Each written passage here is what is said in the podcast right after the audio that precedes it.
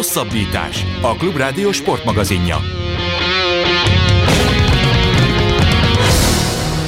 Nagyon sok szeretettel köszöntjük a Klubrádió hallgatóit, ez a Hosszabbítás, a két műsorvezető ezúttal is Farkas Völgyi Gábor és Rév Dániel. A műsor első felében a magyar labdarúgó válogatottal fogunk foglalkozni, amely egy héttel ezelőtt Európa-bajnoki selejtező mérkőzést játszott és vereséget szenvedett Walesben, így aztán a Nemzetek Ligájának a rájátszásában harcolhatja majd ki az Európa-bajnoki szereplést. A műsor második felében pedig egy kicsit előre tekintünk, hiszen pénteken kezdődik a kézilabda világbajnokság Japánban, és a magyar válogatott célja az, hogy 8 hónap múlva újra kiutazhasson Japánba a Tokiói olimpiára. Kezdjük is akkor labdarúgással. Németh Dániel, a hosszabbítás.hu szerzője van itt velünk. Szia, Dani! Sziasztok! Köszöntöm a kedves hallgatókat! Köszönjük szépen, hogy bejöttél. Nem volt meglepő, azt hiszem, az előjelek után az, hogy vereséget szenvedett a magyar foci válogatott Walesben, viszont ennek ugye az lett az eredménye, hogy tulajdonképpen a papírformának megfelelően a negyedik helyen zárta az Európa-bajnoki selejtező csoportját, miközben azért a negyedik kalapból lett kisorsolva a válogatott, viszont az egész selejtező sorozat során nem volt ennyire rossz helyen, mint ahol a végén végzett. Igen, szerintem ez tökéletes összefoglalója annak, hogy mi történt. Ez a negyedik hely, ez igazából nem tükrözi azt, hogy a magyar válogatott milyen teljesítményt nyújtott, mert előzetesen azt mondják, hogy a negyedik helyen végzünk, szerintem senki sem lepődik meg, de azért ebben az időszakban voltak bravúras eredmények, elég, hogyha a Wales legyőzésére gondolunk, pláne a horvátok legyőzése. Azért mind a kettő elképesztő bravúr, ettől a válogatottól a szlovákokkal azért szoros mérkőzést játszottunk, főleg ami a hazai találkozót illeti, úgyhogy ez teljesen vállalható. A negyedik hely, ez ennek megfelelően papírforma, idegenben azért ez nem volt reális, hogy Wales-t legyőzzük, még a pontszerzés sem igazából, tehát igazából már az is nagy dolog, hogy itt az utolsó fordulóra úgy mentünk rá, hogy reális esélye volt pontok alapján a magyar válogatottnak, hogy tovább jusson a második helyen, és nem azt számolgattuk a féltávnál, hogyha különböző szenáriók megtörténnek, akkor még esetleg kijuthatunk, de ahhoz már azért a csillagoknak nagyon erősen úgy kellene állniuk, úgyhogy azért én pozitívabbnak értékelem ezt a teljesítményt, mint amit ez a negyedik hely mutat. Nem fura, akkor biztos én vagyok ilyen negatív hangulatban, de én annyira igazából, amikor belegondoltam és elkezdtem készülni a mai beszélgetésre, akkor az fogalmazódott meg bennem, hogy megint egy olyan selejtező sorozaton vagyunk túl, ami egy ilyen elképesztő hype hangulatban telt el, mert hogy legyőztük, és most biztos nagyon negatívnak fognak mondani és hozzáteszem, állandó szurkolója vagyok a válogatottnak, de megint tehát legyőztük a kvázi nyaralásból visszatérő horvátokat, oké, hogy bravúr győzelmet arattunk a VB ezüstérmes ellen, utána a két épkézláb sztárját hiányoló, vagy nélkülöző Walest idehaza megvertük, és ugyanakkor pont azzal a Szlovákiával nem tudtunk mit kezdeni, akivel kellett volna, mert talán ők voltak a legközelebb játékerőben hozzánk, tehát hogy nem a vereségekkel van bajom, illetve nem is a bravúr győzelmekkel, azokkal miért lenne, hanem sokkal inkább azzal, hogy megint kvázi elhúzták a mézes madzagot a szurkolók előtt, és megint túlhájpoltak valamit, a kezdet-kezdetén, vagy mondjuk a közepén, amikor még nehéz meccsek voltak előttünk, tehát hogy már mindenki, vagy nem mindenki, de azért megint az volt az ember érzése, hogy már szinte még nincs is, még a puskás sem volt kész, de mi már ott vagyunk az EB-n. Értitek? Hogy bennem ez egy ilyen negatívumként csapódott le, és én ezt most kevésbé éreztem, mint a múltban. Igen. Szerintem Marco Rossi kifejezetten egy olyan szövetségi kapitány, bár ugye az elején még nem is ő volt, azt hiszem a Nemzetek Ligája közepén kapta meg ő a csapatot. Azt hiszem a Nemzetek Ligáját azt már ő vezényelte le, de előtte a barátságos mérkőzéseket azt nem, ami ugye fontos lett volna a Nemzetek Ligája szempontjából. Szóval én Rossi nem éreztem azt, hogy ő valaha azt mondta volna, hogy innen mi kijutunk. Nem, nem is a Rossi, sokkal inkább a sajtó. Egyébként az MLS az deklarálta volna azt, hogy Marco Rossi az az elvárás, hogy kivigye az Európa-bajnokságra válogatottat. Valahol érthető, mert hogy 2020-ban házigazda lesz Magyarország a meremtett Puskás Arénában. Így van. És azért 2016-os emlékeken felbuzdulva szerintem mindenki azt érezte, hogy óriási dolog lenne, hogyha a magyar válogatott kijutna az EB-re, ráadásul úgy, hogy azért sokkal közelibb élmény lenne még a 2016-oshoz képest is, ahol azért emlékezhetünk, hogy mi volt az utcákon, hogy hányan utaztak ki Franciaországba megnézni a válogatottat, és milyen élményeket szerzett ez a csapat. Szóval ezeken felbuzdulva szerintem nagyobb volt valóban a hype, mint ami szükséges lett volna. Viszont Rosszitól én sem éreztem azt, hogy arról beszélt volna. Talán itt egyébként talán az utolsó mérkőzés előtt voltak olyan nyilatkozatai, hogy igen, győznünk kell, vagy az lenne a cél. Hát jó, de azt már tüzelte azért a játékosokat. Szerintem úgy, hogy utolsó forduló van, matematikai esélyed, ráadásul ugye nem is az van, hogy ha a szlovákok nem tudom belebotlanak a labdába Azerbajdzsán ellen, akkor van esélyünk, hanem igen, ott volt egy meccs, amit ha megnyerünk, akkor tuti kijutunk. Igen, de a végén negyedikek lettünk, ami lehet, hogy a selejtező kezdeti időszakában, vagy amikor kisorsoltak minket, akkor mindenki rábólindult van, hogy igen, ez a realitás. Hozzáteszem azért, hogyha ott akkor bárki kimondja, hogy hát a negyedik hely a realitás, és a negyedik helynek kvázi örülni kell, akkor azt meglincselik. Azt nem örülni, de nem hogy, kell neki. De negyedikek lettünk, negatív volt különbséggel, tehát hogy akkor minek örülünk igazából, vagy lehetünk elégedettek, vagy... Én azt mondom, hogy a magyar válogatott és a magyar foci helyzetét tekintve kiosztuk ebből a maximumot, ami benne volt. Azon lehet vitatkozni, hogy ez most jó-e vagy sem. Nyilván siralmas a maga nemében, pláne mondjuk arra gondolunk, hogy mennyi pénzt fektettek a magyar labdarúgásba az elmúlt egy évtizedben, akár az utánpótlásról beszélünk, akár az infrastruktúráról beszélünk, tehát most már azért ilyen tekintetben nem lehet erre hivatkozni, hogy nincs elég pénz benne, hogy nem foglalkoznak eléggé, mert ez egy nagyon komoly politikai ügy lett Magyarországon, hogy mennyi pénzt fektetünk a labdarúgásba, mennyi energiát fektetünk a labdarúgásba, csak az a baj, hogy ugye szakmailag nem sikerült felnőni ezekhez a célokhoz. Itt ugye beszélhetünk arról, hogy volt ez a bizonyos Dárdai féle, nem csak ő volt benne, de egy ilyen terv a magyar labdarúgás mondjuk úgy egy felvirágoztatására, az gyakorlatilag az a koncepció az egy az egyben ment a kukába, lesöpörték az asztalról, jól tudom, akkor ez még Ben Stork alatt volt, amikor ugye szakmai igazgatóként is dolgozott szövetségkapitányi teendői mellett. Azóta, mint hogyha lett volna egy másik ilyen szakmai anyag is, annak a sorsával igazából nem vagyok én sem tisztában, tehát nem látok rá, hogy ebből mennyit sikerült megvalósítani. Vannak egyáltalán tervek, hogy ezt megvalósítsák, de ez biztos, hogy egyelőre nem látni azokat az alapokat, amire szeretnék felépíteni a magyar labdarúgást, mert csak stadionokra, meg csak TAO támogatásra ezt nem lehet felépíteni. Egy konkrét szakmai terv kellene, amit igazából még olyan országokban is meg tudnak valósítani, mint Izland, amit például nem feltétlenül kapcsolnánk össze futballnemzetekkel, mint hogy egyébként nem azok, de egy szisztematikusan felépített rendszerből ezt ki lehet termelni. Ez Magyarországról hiányzik. És igazából ez tükröződik ezekben az eredményekben.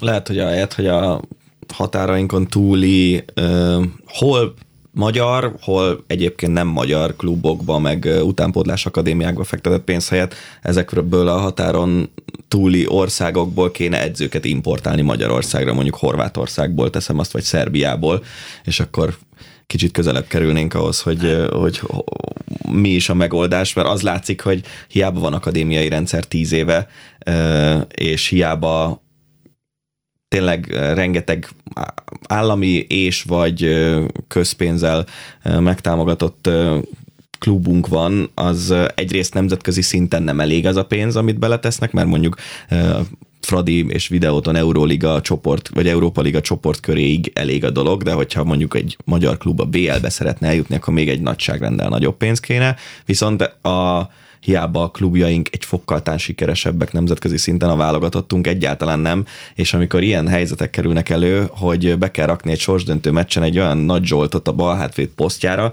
akinek 15 játékperce volt előtte a válogatottban a Puskás Arena avatóján, és soha szóba nem került korábban, de egész egyszerűen elfogytak a balhátvédek, akkor tényleg kijön ez az őrült hiányosság, hogy mennyire nem termeli a magyar utánpótlás a játékosokat. Igen, most, hogy említetted Nagy Zsoltot, tehát, hogy én még igazából... Hogy mondjam, nem akarom abban a látszatban feltüntetni magam, mintha értenék hozzá. Egyáltalán nem. Egy szurkoló vagyok, amióta az eszemet tudom. Amit én nem értek, hogy miért nem lehet ebből az elképesztően nagy összegből, amit így a labdarúgásra költ, most direkt nem mondok stadionokat, meg stb. Miért nem lehet félretenni egy nagyobb bacskát, és mondjuk elhívni egy holland szakembert, ott azért az utánpótlás eléggé komoly alapokon áll, hogy valahogy stabilizálja és építse újra az utánpótlás nevelését Magyarországnak, illetve egy másik szakembert, a jó ég tudja honnan, aki mondjuk az edzőképzést veszi kézbe. Tehát nincsenek edzőink, Dárdai, Lőv és Szabics igazából a fiatal generációból, akiket most így rögtön ki tudok emelni, akik valamit elértek eddig pályafutásuk során. Utánuk elég komoly űr tátong, és vannak a régiek, illetve vannak az importedzők, közülük az egyik most éppen Fehérváron bukott meg, és kellett mennie. Tehát, hogy miért nem erre költünk? Lehet, hogy nagyon demagóg ez a felvetés, de hogy igazából én ezt nem látom, hogy amit szintén nem értek, hogyha volt, ha Dárdaiban hitt vakon az MLS, és odarakta mindenféle különösebb edzői gyakorlat és tapasztalat nélkül a válogatott élére, akkor a szisztémájában miért nem hitt? Ez egy nagyon jó kérdés. Ez, nem tudom, hogy volt-e valami feszültség mondjuk Stork és Dárdai között, hogy ez a koncepció az így teljes mértékben ment az irat megsemmisítőbe, és igazából nem méltatták válaszra se nagyon.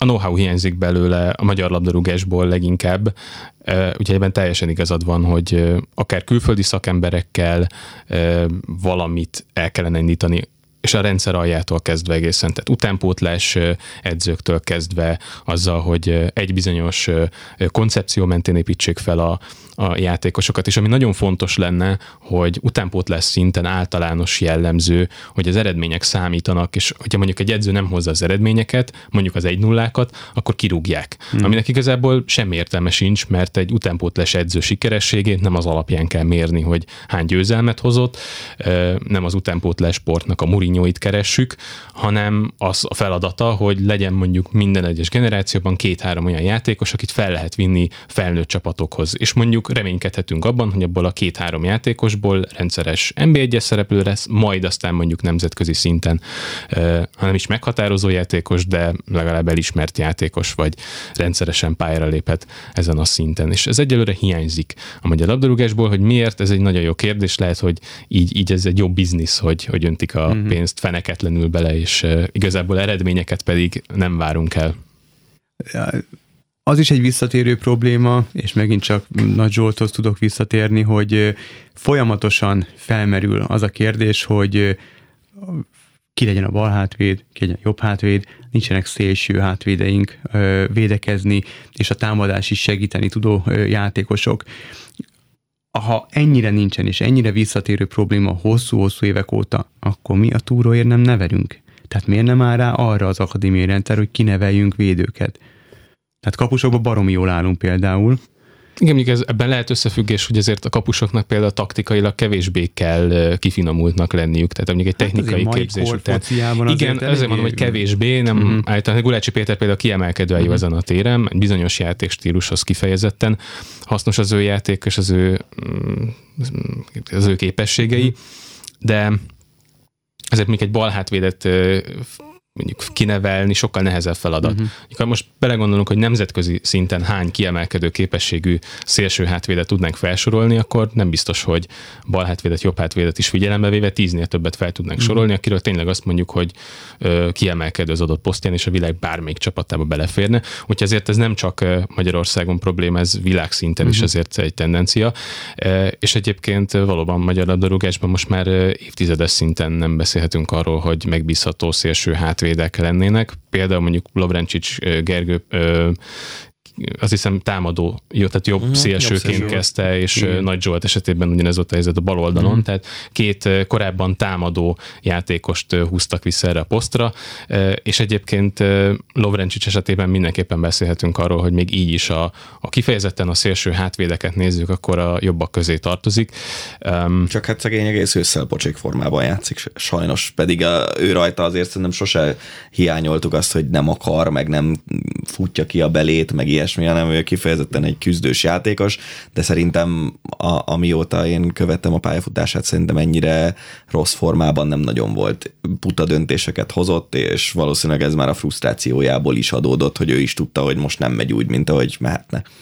De egyébként szerintem Nagy Zsoltot is Őt hoztuk példaként, de azért, ha belegondolsz abba, hogy az milyen sorsolás az élettől, hogy az első komoly meccseden, amin felfigyelhet rád az ország, Gareth Bale-lel kell küzdened 90 percen keresztül. Azért ez nem egy olyan kellemes helyzet. Az más kérdés, hogy Nagy Zsoltig jutottunk a rangsorban, a magyar balhátvédek rangsorában, az egy sok összetevős dolog, és annak az okait érdemes követni. Nem szegény Nagy Zsoltot kell kipécézni magunknak. Isten szerintem. Őriz, nem, itt csak a posztról, igazából jelenségről próbáltam beszélni. Olvastátok az NS-on a Rajci rövid interjút? Nem. Volt egy érdekes megjegyzése volt a Wales elleni mérkőzésről, illetve az utána történtekről, ahogy például Lovrencsics a könnyével küzdködve, ott ült a gyepen, nem is küzdködött, hanem elengedte, és ott sírt a gyepen. Érdekes, hogy ezt itt megemlítette Rajci, hogy nem, kvázi nem sírni kell, hanem férfiként viselkedni. Érdekes, pont Lovrencsics kapcsolatban, aki nem fölszállítja a párt, és lehet, hogy rossz időszaka van most ősszel, de a hozzáállását szerintem sosem lehetett számon kérni, illetve, hogy még itt próbálok idézni, hogy fásultságot, kamubecsúszást, műkönnyeket láttam, de mindenki próbálta odatenni magát kisebb-nagyon alűrökkel. Kikre gondolhatott? Tehát, hogy alűrök alatt szerintem Zsuzsák Balázsra, vagy legalábbis őt szokták általában ilyen kontextusban felhozni, akinek egyébként tényleg nem volt egy jó mérkőzése, de egyébként Zsuzsák is tipikusan az a játékos, aki általában oda szokta tenni magát, és aztán egyébként a könnyekben is élen szokott járni, hogyha arról van szó, hogy elsőként szokott akár elnézést kérni, hogyha épp úgy esik. Nem tudom, én nem éreztem azt, hogy ez probléma lett volna, vagy tényleg az tűnt fel nekem, hogy ezek a játékosok szeretnék megnyerni ezt a mérkőzést, és talán el is hitték, hogy van esélyük nyerni Cardiffban, és lehet, hogy ez volt a hiba, hogy talán túlzottan belelovalták magukat, hogy ott lesznek egyeneság, mekkora siker, stb.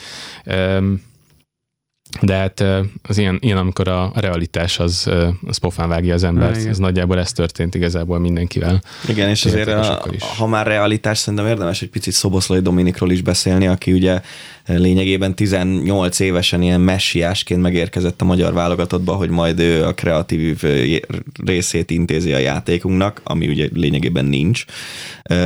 Egyrészt 18 évesen berakni irányító középpályásnak egy olyan srácot, aki az Salzburgban sokat játszik, de általában azért 60 perceket a fontos meccseken, és általában balszélem. Ez szerintem egy érdekes húzás, de egész egyszerűen nem nagyon volt más arra a posztra. A másik része meg ennek a dolognak az, hogy szerintem ez a legérdekesebb összehasonlítás itt most, hogyha Nagy Zsoltot és Szoboszlait hasonlítjuk össze, hogy ha az akadémiai rendszerből jössz ki Magyarországon, akkor ha rengeteg sérült előled eltűnik a keretből, akkor van esélyed mondjuk játszani 25 éves korodra körülbelül. Ha egy külföldi akadémián nősz föl, akkor viszont 18 évesen olyan terhet kapsz a nyakadba, amit nem hiszem, hogy egy 18 éves ember, és most nem is a sportolók, hanem ugye egyáltalán az emberek nagyon fel tudnak dolgozni. És hogy a kettő között meg, hát nem nagyon van átmenet, vagy hogy nincs ilyen szürke zóna. Ez érdekes, és abszolút nincsenek irigylésre méltó helyzetben a fiatalok, és ha már fiatalok, és akkor megint visszatérek Rajcira, aki szintén azt igazából kérdezte, tehát ilyen költői kérdést tett fel, hogy vagy inkább javaslatot tett, az a legfontosabb megfogalmazás, hogy Rosszinak talán új arcokat kéne kipróbálnia, vagy esetleg olyan játékosokat, akik korábban már szerepeltek a válogatottban, például Gyurcsó Ádám, aki nem tudom, hogy hirtelen, én nem hiszem utána, hogy milyen formában játszik, de ő egy kipróbált ember, azért neki voltak jó meccsei, vagy említett még más játékosokat. Szerinted, Dani, Rosszinak kísérleteznie kell majd a pótselejtezőkre, vagy ez most nem az az időszak, hanem itt most a válogatott magját összeszedve rá kell készülni Bulgáriára, és megpróbálni kihozni ebből a meccsből a maximumot? Rossz egyik fontos feladata volt az, hogy egyfajta generációváltás levezényeljen a válogatottnál, és igazából ez megtörtént, ha belegondolunk. Szoboszlai Dominik neve elhangzott, Sallai Roland most már hétről hétre, hogyha egészséges, akkor a válogatott rendelkezésére áll, és kezdőben is ott szokott lenni. Egyébként ez a Sallai-Szoboszlai kettős, ez kifejezetten ígéretes párosnak tűnik. Talán Azerbajdzsán ellen volt egy olyan mérkőzésük, ahol kiemelkedően jól játszottak együtt, de Szerintem említhetném mondjuk Vida Mátét is, aki lehetőséget kapott, és nem vallott szégyent. Szóval alapvetően a válogatottnak egyrészt a fiatalítása megtörtént, másfelől pedig ezért adott egy gerincet ennek a csapatnak. Én nem gondolnám, hogy Rossi fejében nincs ott az összes olyan játékos neve, aki szóba jöhet a válogatottnál. Valamilyen oknál fogva úgy látta, hogy akár taktikai szempontból, lehet egyébként hozzáállásbeli kérdés is, taktikai kérdés, szóval, hogy alapvetően nem illett a koncepciójába valamiért, de és persze nyilván mindig azok a jó játékosok, akik nem játszottak. Szerintem ebben a helyzetben is ez van, lehetne mutogatni, hogy bezzeg, hogyha ő bekerült volna, akkor jobbak lettünk volna. Szerintem erre nincs bizonyíték, és Rossi tudja, hogy mit csinál, azért a döntései mögött mindig meg lehetett magyarázni, hogy milyen okok állhatnak. Szóval én emiatt nem kritizálnám a szövetségkapitányt. Beszéljünk egy kicsit erről a Nemzetek Ligája pótselejtezőről, mert mégiscsak ez a közeljövőnek a legfontosabb két meccse. Ugye játszunk egy meccset Bulgáriában, én bevallom őszintén, biztos voltam benne, hogy zárt kapuk mögött, amikor megláttam ezt a sorsolást, mert ugye a bolgárok Anglia ellen játszottak egy hazai meccset, ahol konkrétan ott a rasszizmusnak egy olyan fokát érte el a szurkolótábor, amit szerintem rég láttunk Európában, mondjuk Oroszországon innen, és ebből az lett, hogy csak egy zárt kapus meccset kaptak, és a másodikat az felfüggesztve, úgyhogy lesznek szurkolók a bolgár-magyar meccsen. És aztán az Izland-Románia mérkőzés győztesével játszik ennek a bolgár-magyarnak a győztese hazai pályán, tehát hogyha mi nyernénk, akkor itthon játszanánk a végső döntő meccset. De ugye nagyon gyengén játszott a válogatott idegenben. Bulgáriát hogy lehet legyőzni szerinted? Hazudnék, hogyha azt mondanám, hogy nagyon-nagyon sok Bulgária mérkőzést láttam az elmúlt időszakban, de azért az látszódott, hogy a csoportkörben nem teljesítettek túl fényesen. Viszont volt egy győzelmük Csehország ellen hazai pályán, és azért a csehek kijutottak a második helyen a csoportból, és a cseh válogatottat egy picit magasabb polcra helyezzünk, mint a magyart. Tehát azért, bár szerintem nem jártunk rosszul ezzel a sorsolással, óvakodnék attól a kijelentéstől, hogy itt most mi vagyunk akár az esélyesei ennek a mérkőzésnek. Szerintem ez egy nagyon 50-50 mérkőzés, és igazából momentumokon múlhat, hogy ki nyeri meg. Az például egy momentum lehetett volna, hogyha üres stadionban játszottuk volna a találkozót. Így azért, mondjuk legalább annyi pozitívum van, hogy nálunk nem sok színesbőrű játékos van, akit lehetett volna vegzálni, de ez egy borzasztó nehéz mérkőzés lesz, és nem gondolnám, hogy minket kellene esélyesnek kikiáltani, nem is vagyunk esélytelenek egyébként, de erre az egy mérkőzésen nagyon fel kell készülni, és ami fontos lesz, hogy milyen állapotban megyünk ki, mert most ezen a mérkőzésen azért sok sérültünk volt, most a Wales ellenére utaltam, de sok sérültünk volt, nem voltak top formában a kulcsjátékosok, Nagy Ádám sokat volt például sérült előtte, úgyhogy ezek mind döntő tényezők lehetnek. Hát reméljük, hogy addig összejön az, hogy egy kicsit jobb állapotban lesznek a magyar játékosok. Azt hiszem, hogy tudnánk még egy fél órát beszélgetni erről. De a műsoridőnknek ez a része lejárt. Dani, nagyon szépen köszönjük, hogy bejöttél. Németh Dániellel beszélgettünk a magyar válogatottról az Európa-bajnoki selejtező kapcsán.